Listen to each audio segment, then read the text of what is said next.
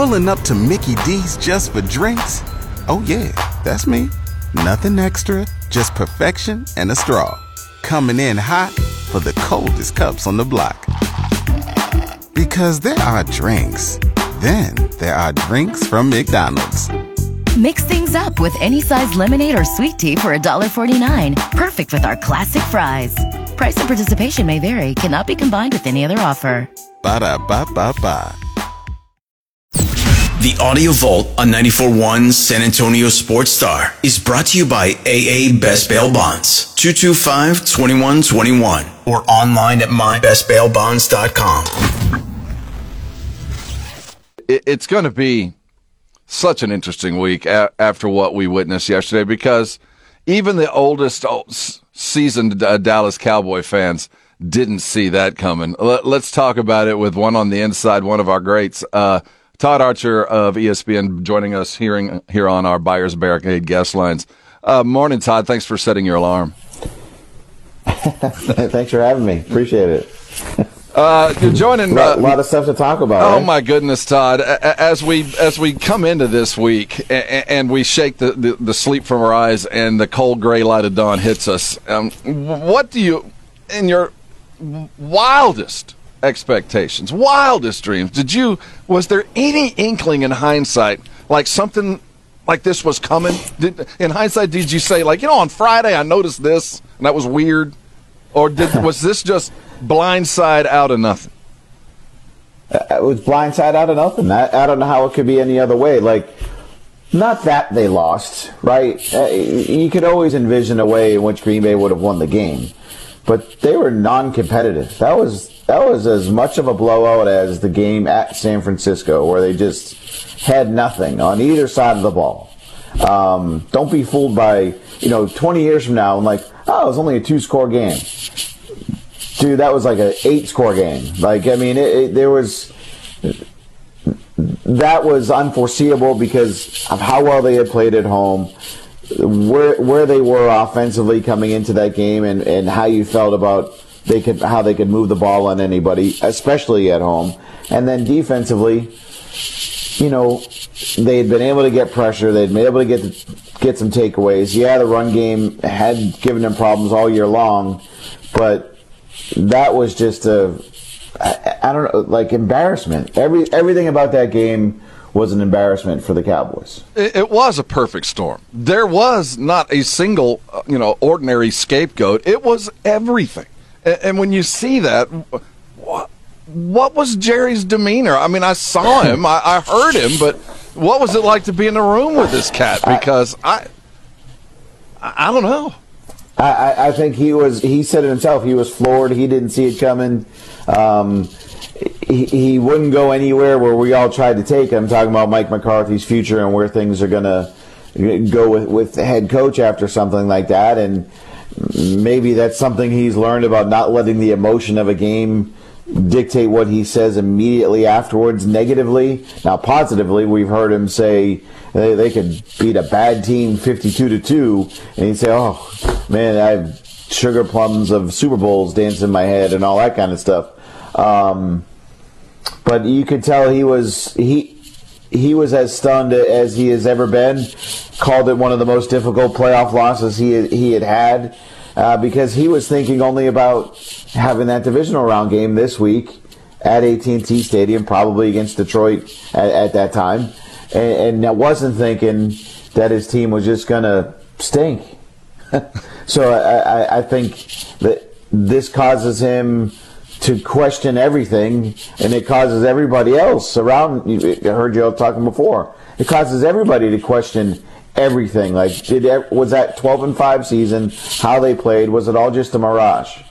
Was any of it real? He is Todd Archer of ESPN joining us uh, for his regular. And as we start to kind of, uh, you know, di- uh, digest what occurred and spit things out, what, in your in your view, as far as the hierarchy of importance, and we've got the future McCarthy, we got the future Dak, you got Dan Quinn, you got the just on the top of things. What do you see as the order of, of occurrence here? Uh, are we going to get? Um, is McCarthy going to su- survive the week? Is Dak going to be a long term quarterback? Is, is, Dan Quinn? I mean, there's so many questions. Where do you, how do you think these dominoes are going to fall? I, will I'll go in order of how they think they go. Dan Quinn will be the first domino to fall because I largely think he's going to get one of these jobs that he's interviewing for this week going forward. So that one could be the first, maybe not the first domino, but they'll be. I, I don't believe he will be the defensive coordinator here with the Cowboys. Uh, in, Before in you go any further on the next step, would he be invited back if he was choosing not to go? Again, that's where you take the big picture view of three years versus one game. And what do you want to. I don't, I don't think you can look at what he has done here and say, what a disaster, mm-hmm. because mm-hmm. they've been really good defensively. Now, and even in the playoff losses at San Francisco and, and well, both of them to, to San Francisco, they allowed what 19 and 24 points. Yeah, there were times where they weren't great in those games, but the name of the game is allowing points, and they did enough in those games to to win them, or at least have the Cowboys have a chance to win them. Uh, the, the, the playoff losses to the Niners were about the offense not being able to do anything. Um, so if you take the big picture view, and I think that's what teams will do when they interview him, because when you say he's interviewing everywhere, it's like, good, go and take him. well, okay, who's going to replace him? Right. I, I mean, I, I don't know who the defense coordinator, if there is one on staff, maybe Joe Whitt. I don't think it'll be Al Harris, despite all of a sudden everybody thinking he's become the answer to everything uh, that, that, that has been great about the Cowboys. So that becomes an issue. They'll find somebody and they'll be good because there's good talent. The next one has to be Mike McCarthy because you don't have to make a decision on Dak if you don't want to, and that's something that can happen February, March, April, May, June. Like there, there's there's not while there's a rush, there's not a huge rush to have to do something. The next one has to be McCarthy. And what what do you do there? Again, big big picture view. It's 36 wins in three years, and, but ultimately he was brought here to do what Jason Garrett couldn't do, and he's not done that. Are you just replaying the same story again in 2024 if he's your head coach again? He's Todd Archer, ESPN's best, joining us here this morning. I know Jerry says he hadn't thought, talked about it, hadn't thought about it, but he has, in fact, said it does kind of matter about what this year's outcome was going to be. Uh, I, I, saw Will McClay got a little bit of a raise, a little bit of an extension.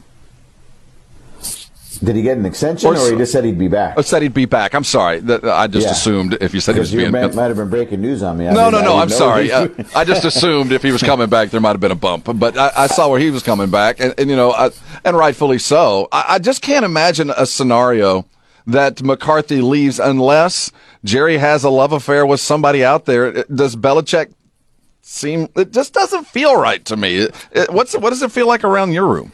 Um, it, you can make the case for Belichick being the coach.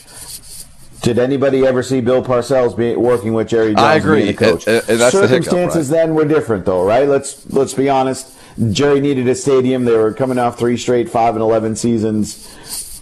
All that stuff played into Parcells. Uh, and, and Bill wanted to get back into coaching and wanted to play the big room. So, do you go from three straight five and eleven seasons and hiring Parcells to three straight 12 and 5 seasons to hiring the guy who's been to nine Super Bowls and won six of them. Yeah. And, but at the end of his time in New England, obviously after Tom Brady, hadn't gone very well. I always come back like th- there was a time when, when everybody wondered about Jason Garrett's job and you know what what they could do and and let's not use uh, you know the, the, hindsight here, but at the time when you're thinking, well, who are you going to get that will absolutely be better? And I don't know if there really were guys. I'm sure there were, but at the time, we, there were things you didn't know about. And, and that's where I always kind of come into these coaching things like, well, who are you going to get that's going to be better? Well, there might be three guys now that are better than, than Mike McCarthy and, and, can do something different. I just, after that loss, how do you run it back? That's where it comes down to, right? And for our, from our perspective, we can wonder that and not know the answer. From the Cowboys' perspective, the safest thing to do is let McCarthy coach out the, the following year of his deal and see if next year is the year that they make it all mm-hmm. happen. But it just seems like we've seen this story. It, it, man, it, this is going to be crazy because I, I get the sense that you, you, you are smelling the same thing we are down here. That there's there might be change in the wind. Yeah, and, and, and it's it's more gut feeling mm-hmm. than people in the building telling you anything. Just because you we always want to believe that that Jerry is this impulsive guy and he's going to make these rash decisions and go for things. And man, he's going to every year in free agency, the Cowboys are linked to everybody. They sign nobody. Like this, mm-hmm. not it, he gave Jason Garrett a decade. Like he's not what he's what he's portrayed uh, portrayed as it, when he as he runs an organization, runs a team. But he's 81. He's got a really good team. Any objective view of the Cowboys is there's talent on this roster. There's nine first team, second team All Pros. Like that's pretty good. So what what has to be the next step to get them beyond this round, the, the divisional round, into a Super Bowl? And again, I'll, I'll say it. I think it might be the third time. You, you, we've seen this story. If it's Mike McCarthy's back, and that's why I wonder if if Jerry sees it too. You wonder and, what else he can yeah, do. I what mean, else a, is, is, left? Your coordinator. You've been given this. There's there's been opportunities offered to you, and you've taken them, and, and still no outcome. He's Todd Archer. One last question during the game. Was there something going on between CeeDee and Dak? Was CeeDee schemed out, brained out? What, what happened between those two? Yeah, that was uh, the oddest thing, man. Uh, in that Washington game, they were 13 of 13 together. It was the the most con, uh, passes connected in a game uh, w- without a miss since 2009 between Brady and, and um, Wes Welker. And then they come out this one, and it looked like the first five games of the season, right before the San Francisco game, and, and you know the, the camera catches things, and I, I, right. I, think sometimes we can make too much of what guys say, how they act, where they are, da da da da. da. Um, but that was just weird. Like they started at what were they? One of their first five and like there were easy pitch and catch throws that they didn't make, and that that you know you in a 48-30 in a game like that, you don't want to point really to one play and say, well, that could have been a difference. But that first third down for the Cowboys, like if that pass is better or if CeeDee makes the catch, who knows what happens, right? I mean, it, it, but because they had made it so many times during the regular season, you just assumed it was going to happen, and then that was just a sign of well, if they can't connect, then nothing's going to happen here. And then you get the two picks, and it's it's everything went downhill quickly for the Cowboys. Uh, Todd Archer joining us. Dak Prescott said in his post, you know, something about add him to the list of the hot seat types. He's there. I mean, well, I don't think he needs to be added. I thought he was already on it. Right. Uh, do you think he would? Um, how much are those two interconnected? You talking about McCarthy? And McCarthy Dak? and Dak. I mean, is, is, there like a threat if you fire him, I might not come back kind of stuff? Um, no, I don't think so. Okay. I, I, don't. I mean, they're connected because they're the ones who get most of the blame, right? They they take the the brunt of the criticism, but I don't think there's a scenario where Dak is certainly not this team's quarterback in 2024. But the question does become: Do you extend him? And do you extend him because you want to, or do you extend them because you have to?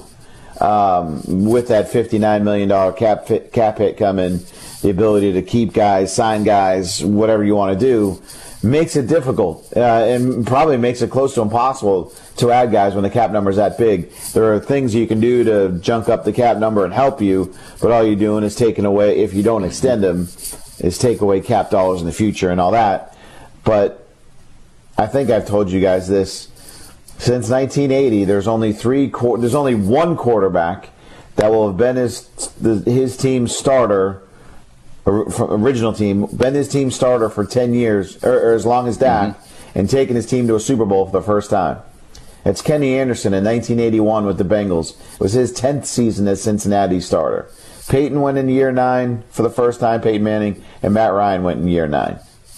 So you're fighting history here if you're thinking the first Super Bowl of Dak is going to come in year nine. It, it, all has to make you think of what you want to do. I'm not advocating anything, but you at least have to have discussions. Todd, uh, what great way to close that. I, I didn't realize Ken Anderson and the, the the uh, comparisons go deeper than that. I feel like. Hey, Todd, uh, this is going to be a crazy week. I want to thank you for stopping by every week and, and giving you giving us all you've done. Uh, we're better for it. Uh, uh, thanks for stopping by this morning, and setting that alarm. Pre- appreciate it. Thanks, guys. Todd I'm going back to sleep. I'm going to stay up and listen for a little bit. okay. We'll put you to sleep one way or the other. All right.